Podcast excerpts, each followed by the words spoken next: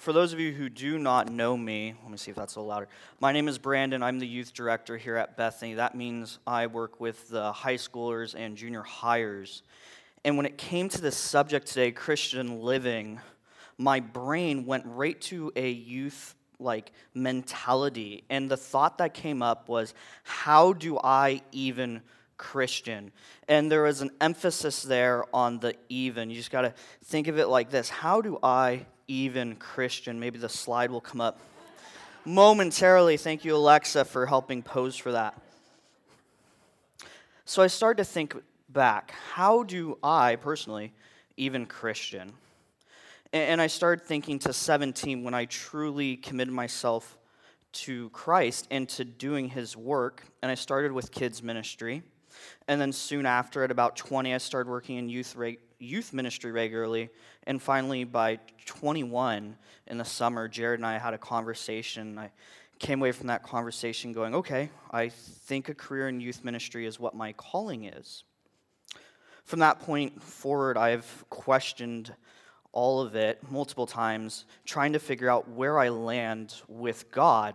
Now, you may think that youth ministry is just full of pizza and loud music and late nights and messy games, but that's not what God's calling me to do.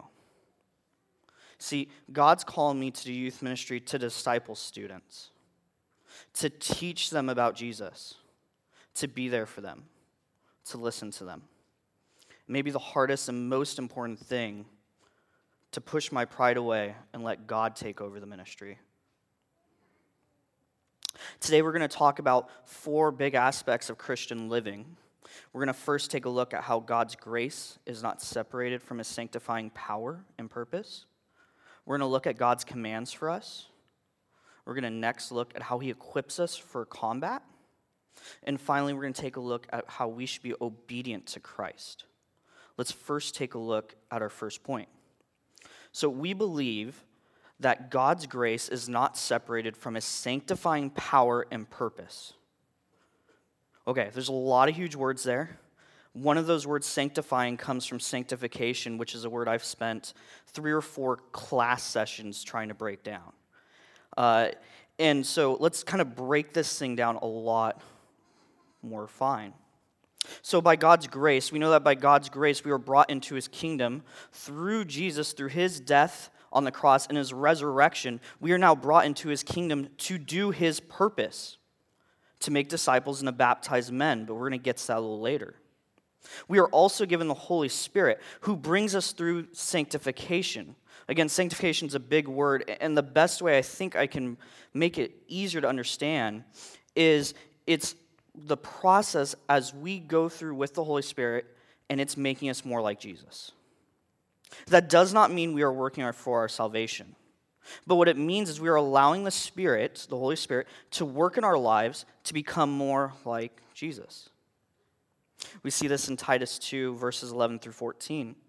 For the grace of God has appeared, bringing salvation for all people training us to renounce ungodliness and worldly passions, and to live self controlled, upright, and godly lives in the present age, waiting for our blessed hope, the appearing of glory of our great God and Savior Jesus Christ, who gave himself for us to redeem us from all, all, all lawlessness and to purify for himself a people for his own possession who are zealous for good works. Now, we're in this process as we're going growing towards Christ. I don't, I don't know how many of you have ever been on a diet before, but there's this magical thing in a diet called a cheat day.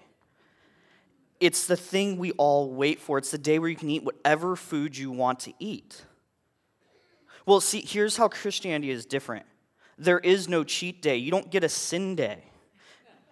You don't get this day where you get to go out, you warn everybody as it's coming up on the calendar, I'm going to sin today.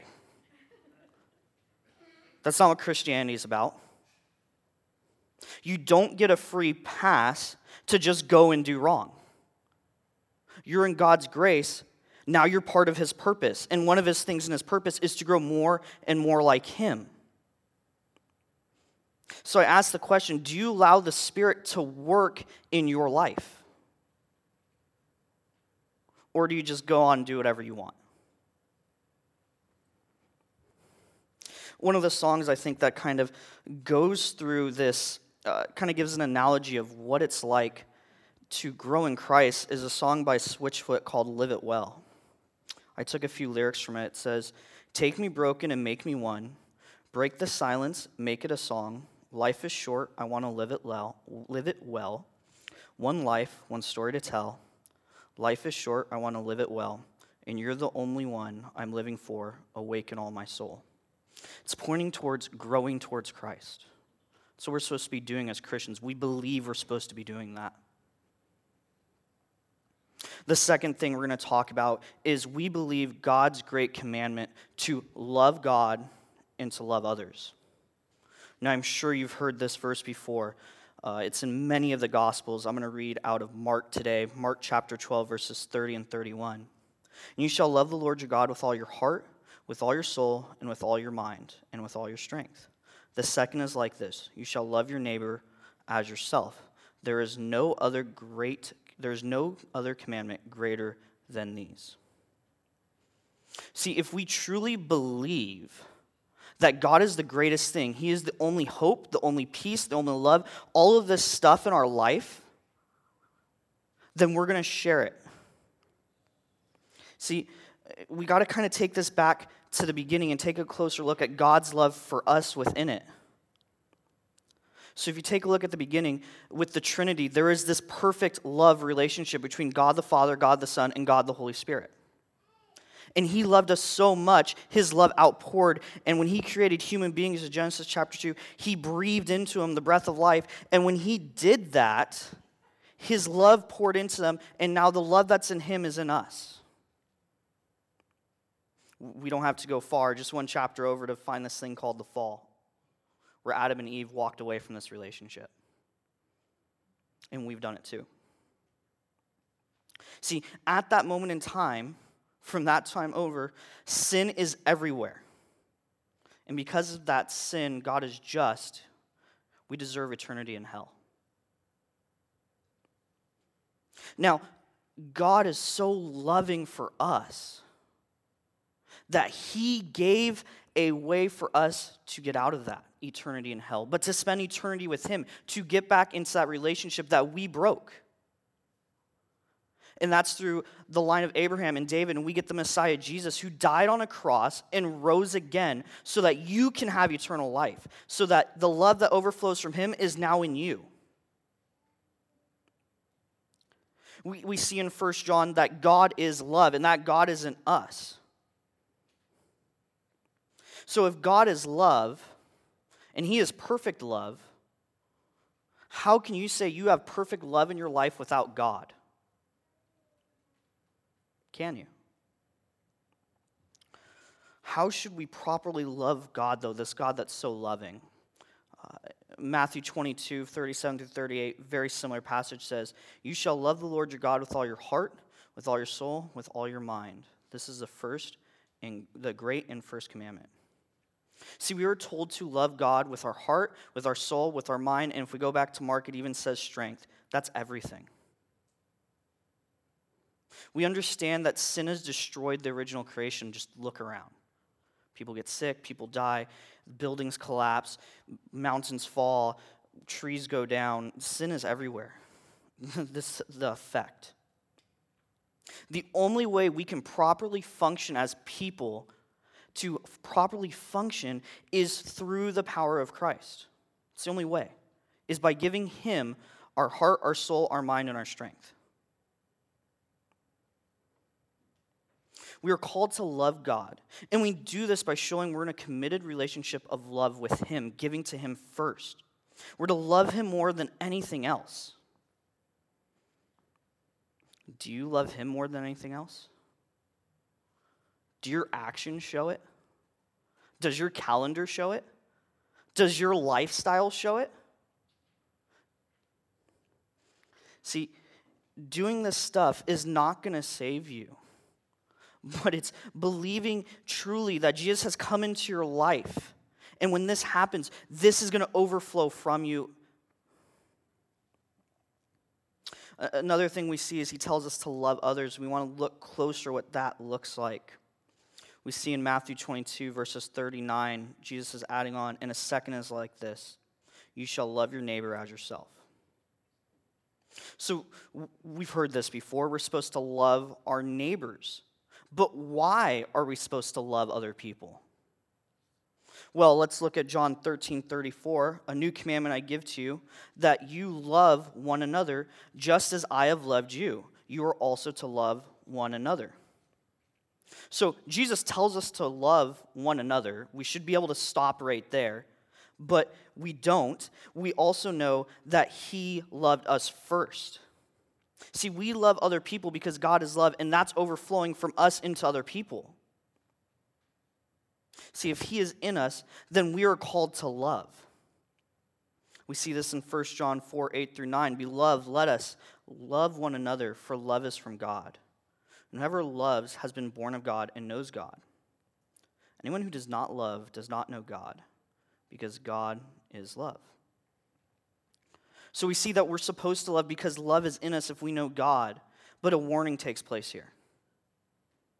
The warning is if you do not love, then you don't know God. Is your life full of love for others? Or is maybe hatred higher up there? For me, when I think of a life full of love, I think of quite a few of you here in this room at this church who've shown me love and had impactful influences in my life. One thing that stuck out to me was uh, I live with Doug and Cindy, and at the back of uh, the hallway, there's this little like end table thing that probably has a better name that I don't know what it's called, but that's where they stick my mail. And they had gone away, and they just got back yesterday. But they had gone away, and they left me like this little stocking. Oh, there it is. Yeah. So there's a little stocking they left me, and I got to open that, and it was so amazing. It's just one of those little things. Uh, another example was uh, a student gave me a card, and inside the card it said, Thanks for not killing us this year. so, what does this love look like for others? Well, I want to take a look at two aspects. One is we believe we are called to care for one another, and we believe we're supposed to stand up for the justice of the oppressed. So I'm sure we've probably heard this verse before 1 Corinthians 13, 4 through 7. Love is patient and kind. Love does not envy or boast. It is not arrogant or rude. It does not insist on its own way. It is not irritable or resentful. It does not rejoice in wrongdoing, but rejoices with the truth. Love bears all things, believes all things, hopes all things, and endures all things. So we know that love encompasses, encompasses so much stuff. You can make a whole sermon series just on the topic of love. It's not hard to do. But I want to zero in on one thing that myself and Christians seem to struggle with the most, and that's forgiveness.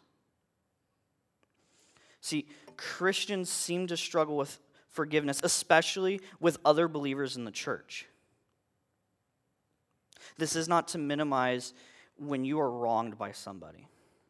There is deep pain and deep hurt there. This also doesn't excuse the person who wrongs somebody from going and apologizing and making amends. But what it does is it lets us know, first off, unfortunately, sin is in this world, and it's corrupted everything, and we all wrong each other. And friction is going to occur. We're going to rub people the wrong way. We're going to get close. We're going to do stuff. And we need to have love and forgiveness in our lives so we can forgive people who wrong us.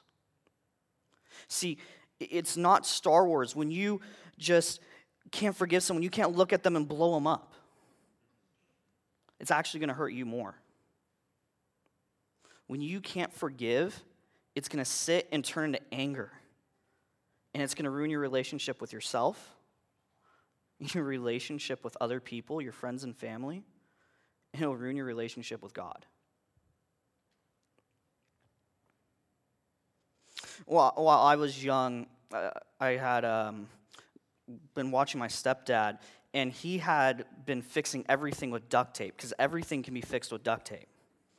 And he gave me a roll of duct tape. So when I was nine years old, I was in fourth grade, I was so excited I brought my duct tape to school, believe it or not. And uh, there was another student who, him and I, when we were in second and third grade, we had some issues with each other, and even a little bit in fourth grade. And what ended up happening was is he took my duct tape. Well, that was an issue. See, he took my duct tape, so I punched him. Now, that wasn't full of love. What that was is that was an inability of myself to forgive him and show love to him. So instead of acting in love or acting nicely and saying, hey, can you give that back to me? I acted out of anger and I went to physical violence. It's not what I should have done. I am, I'm aware of that. 1 John 4:20 adds more about love. If anyone says, "I love God," and hates his brother, he is a liar. For he who does not love his brother, whom he has seen, cannot love God, whom he has not seen. This is another warning. And it is, it is absurd to claim you love God and hate somebody. If you're unwilling to forgive someone, there's a problem there. You need to go to God and pray to Him now and allow the Holy Spirit to come and help you with that. See, how are you showing to be a child of God and say you're God's kid if you can't forgive, if you can't show love? Something very close is holding a record of wrongdoings. I'm sure we've all seen on sitcoms or TV shows where it's like the last season and the husband and wife are arguing and they bring up like arguments from season one and season two and they're everywhere. But it's all too true in real life. And it's really heartbreaking when you see it in married couples who bring up things from years in the past.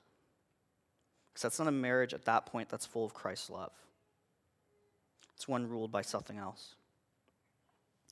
Like I said, there are so many things dealing with love. Uh, I listed a few of them. There are so many more on the sermon notes. Uh, we see a couple live in harmony with one another, bear with each other, encourage one another, care for one another. But the next one I want us to look on is justice for the oppressed. When I talk about justice for the oppressed, I'm not talking about today's cultural or political aspirations. I'm talking about the oppression that occurs in the world that God tells us to stand up for. We need to understand we live in a world, and it's a world that is fallen, it's full of unjust conditions and ill treatment. And we as Christians believe we are stand to stand up for that, stand up against those ill treatments, because it's what Jesus did when he walked on this earth. See, giving to people who need the help, who are oppressed, is giving out of an act of love towards God. Shouldn't be doing it for ourselves. So, who are the oppressed we should stand up for? Well, I, am sure you've seen in the Old New Testament alike, I have uh, scriptures everywhere in multiple prophets Isaiah and Jeremiah, New Testament, James. We have stuff in Proverbs. We see the big three seem to be the widows, the orphans, and the poor. But it's not just limited to that. We're supposed to show love to these people. I remember going on a missions trip in high school, and an elementary student had bought too much Del Taco. For some of you, one taco is too much Del Taco. But this person had bought too much Del Taco, and instead of trying to shove it down and eat, overeat, or instead of just throwing it away, this student went to the leaders and they went and found people who needed the food and could use it. See, that student was showing God's love. In Psalms 82, we see that we're to deliver others from the hands of the wicked. In Proverbs 31, we spe- see we're supposed to speak up for others. We're supposed to speak up for the voiceless, the unborn, the people who cannot speak for themselves. We believe that standing up for justice of the oppressed is not just a current cultural agenda, but it's standing up for the oppression like Jesus would, with love and understanding in fighting issues like abortion, or as it really is, murder of an unborn. See, it was really easy to find what Planned Parenthood said about it. This was their quote Uh, an estimated number of unintended pregnancies averted by Planned Parenthood contraceptive services each year is 515,000.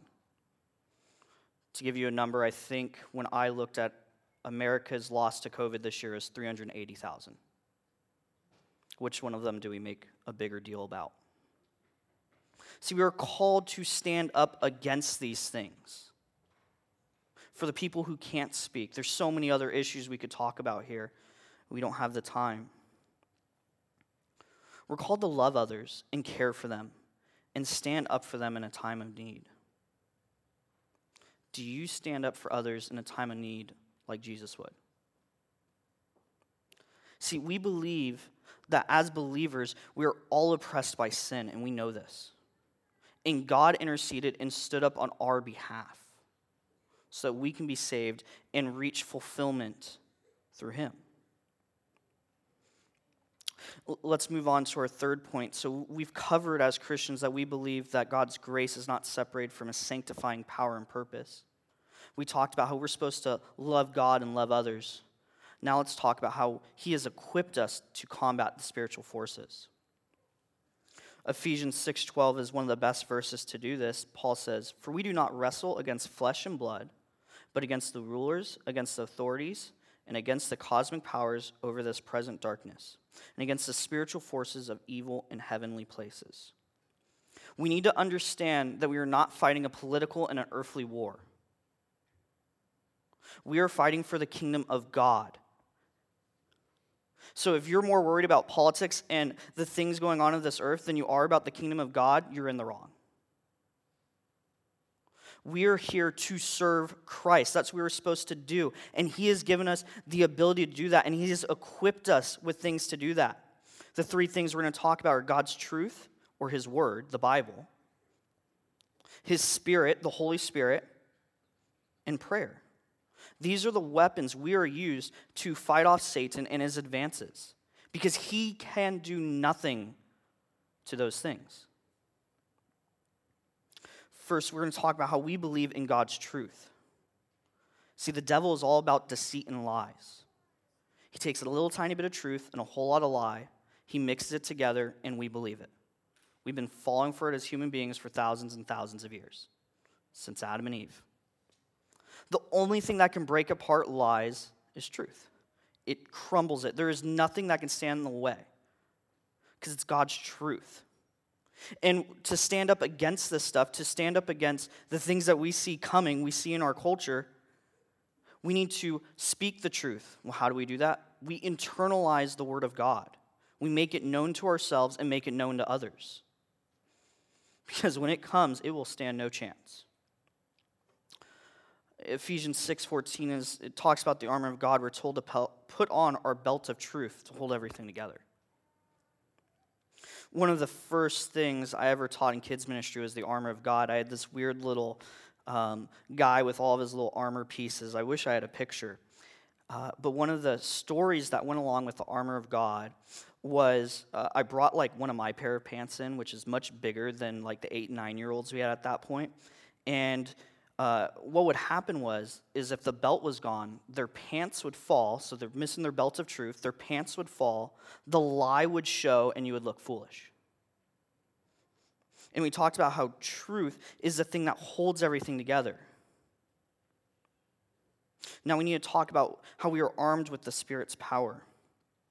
The spirit's power this is a passive supernatural ability that all believers have this is the God given helper, the Holy Spirit, who comes and helps us in time.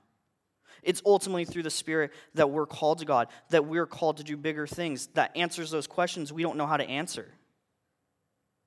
Some verses that give us some reference on, this, uh, on the Spirit 1 John 4 4, greater is the one in us. Romans 8 26, the Spirit intercedes on our behalf. James 5 7 through 8, we resist the schemes of the devil through the Spirit See, the Spirit's power is given to help us. It is through this power that we resist the schemes of the devil.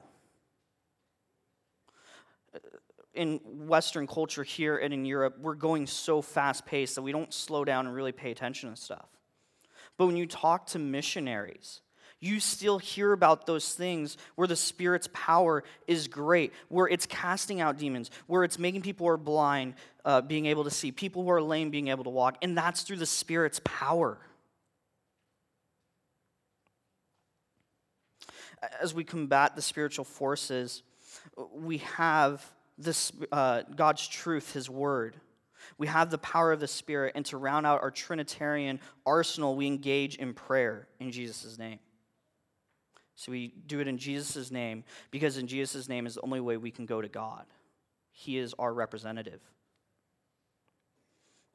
In prayer, truth is made personal as we, mere, we don't merely talk at God, but we talk to Him. We have a personal relationship with God. We don't have to go to any person to get it. With prayer, we see this verse we've heard so many times in so many parts of scriptures. And this one just from John 14 14. If you ask anything in my name, I will do it. Now, this doesn't mean that God's going to give you a Lamborghini, a mansion, or millions of dollars. But He's going to give you what is needed. To quote an artist who has this song, his name is NF, he does this song called Oh Lord. And uh, bear with me as I try to go through this. And talking about if God's really real, then where is He? You see, the same God that you're saying might not even exist becomes real to us, but only when we're dying in bed. When you're healthy, it's like we don't really care for Him then. Leave me alone, God. I'll call you when I need you again. Which is funny. Everyone will sleep in pews, then blame God for our problems like He's sleeping on you. We turn our back on Him. What do you expect Him to do? It's hard to answer prayers when nobody's praying to you. There is a lot of truth in that, those lines right there. See, when things go wrong, the first thing we do is we go to God. That's probably maybe the only time we go to God is when things are going wrong. And then when the things are going wrong, we blame Him for it. Instead of going to Him in prayer always, making it a part of our life, we're supposed to be constantly in prayer, constantly in connection with Him, not just when things are going wrong. How many of you truly pray during the day? How many of you mark off a time in your calendar where it's just you and God? And then you pray for the people you say you're going to pray for? Instead of just saying, Yeah, I'll pray for you. Or instead of just making it a habit where it's just going through the motions when you pray before dinner or breakfast or lunch, but you actually pray with intent to connect with the God who gave you love. We believe that we are suited up with this armor of God because the schemes of the devil have no chance at getting at us with God on our side. It's not like a good versus evil movie where they're really close and the bad guy wins at first and the good guy has to figure out how to beat the bad guy. No, the good guy just destroys the bad guy. It's nothing.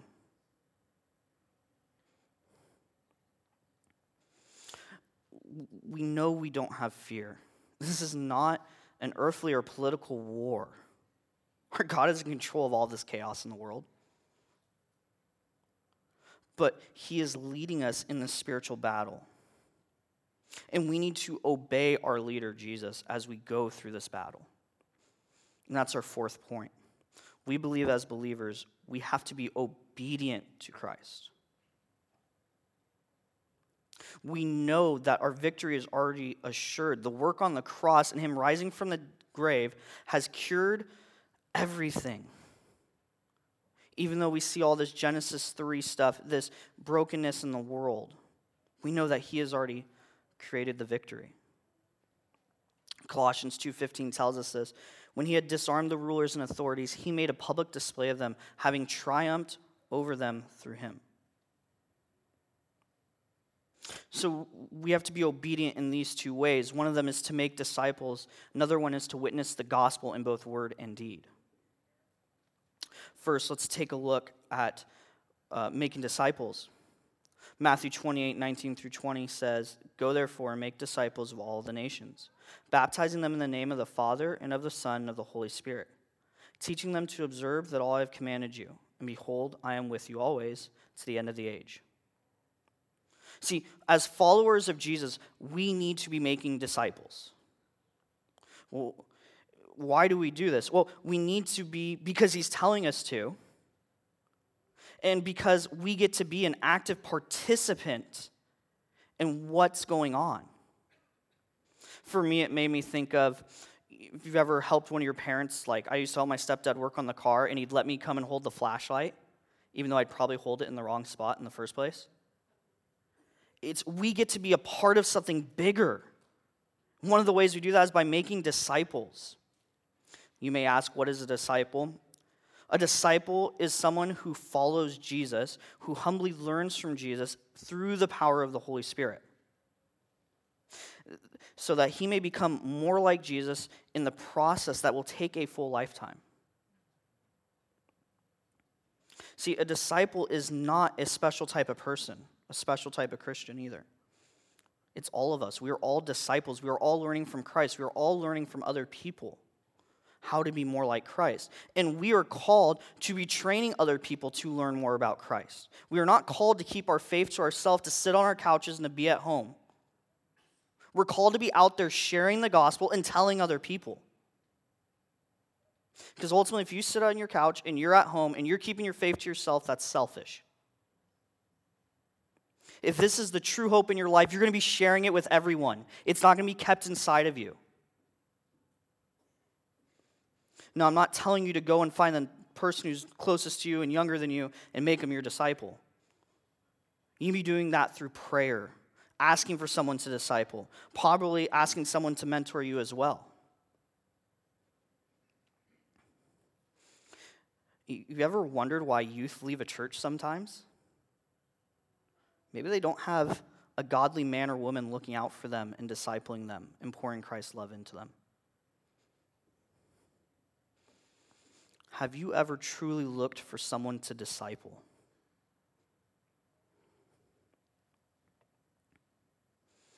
See, as we disciple people, we're going to teach them about Christ. We're going to share our testimonies of His work in our lives, and we're going to baptize people. For me, I remember when I was baptized, it was uh, at a beach weekend when I was 17 years old. Pastor Greg at the time baptized me. And I think looking back now, I, I, realize how huge that moment truly was. That was me declaring to everyone that I am on Christ's team. I am His. And I declare that I believe what He did. And I was going to make doing what He wanted me to do a priority in my life. So we are called to get baptized and then baptize others. So I ask you, if you're in Christ, why have you not gotten baptized yet? We're called to do it. We are saved, and then now we're called to get baptized in obedience to Him, to show others in our church, to show other believers, other Christians, that we believe what Jesus did. He died on the cross, He rose from our grave. I believe in what He did, and I am showing it to everybody else. If you're a Christian and haven't been baptized, what are you waiting for? And on the same note, if you go to a church and you go there locally, why are you not a member yet? Next, let's talk about how we are supposed to witness the gospel in both word and deed. We see in Romans 12, 2, we're told this do not be conformed to this world, but be transformed by the renewal of your mind, that by testing you may discern what is the will of God and what is good and acceptable and perfect. Do not let the things of this world run your life. If they do, they will ruin your life. This is telling us that we are to spend our whole entire life going towards Christ. Because if we spend our whole life filling it with all the things that the cultural Christmas tells us to do, to fill it with food, to fill it with just being around people, giving stuff, getting stuff, then you will ultimately be sad at the end. The only thing that will give you fulfillment in your life is through a transformative relationship with Jesus. That is it. Believers, we know and we believe that we're supposed to embody Christ and share it to other people. We aren't keeping it to ourselves. How do we do this? Well, we understand that we are part of His purpose. We're part of His power in His grace as we move forward in the Holy Spirit's power. We're going to act in love. We're going to show love to God. We're going to show love to others. We understand that He has equipped us with tools, with His word, the truth, with the Spirit's power. He has also equipped us to speak about Him, to go disciple other people, to make to baptize other people. We as Christians believe and understand we are only made perfect through Him, nothing else. I think about a lot of choices in my life I've made, especially the ones I've made without Christ, the ones on my own. They were all wrong. As I prepared this message, I didn't truly feel qualified to teach on Christian living because I don't embody it perfectly. It's only made perfect through Him, through His power, that I can do anything correctly. I go back to the thought of, well, why did I choose youth ministry? Everything that's going to go along with it. When I didn't really pick it. See, God has made it a calling in my life for as long as He wants it to be a calling in my life. When you bring Jesus into your life, just like I did, He runs it. And it's better when you let Him run it. So, now that he's been brought into your life, do you let his spirit truly run his life, run your life? Let's pray. God, we pray for everything you've done, the sacrifice of your son on the cross, and the resurrection that came with it. You fixed what we need to have fixed. It's more than we can ever hope to repay. Instead, I pray that your spirit can run my life. Because if I run it, it's going to be one out of selfish and pride. But with you running it, it's going to be one filled with love for you and love for others. And that's how our life is supposed to be ran. I pray that you can bring myself and for others in our congregation as we learn to love others more like you do and to stand up for others like you do and for your hand as we fight the spiritual battle as you lead. I, pray for everything that you've done. And I pray in the only name I can, that's your name, Jesus, because that word has true power in this world as we live like Christians. In Jesus' name, amen.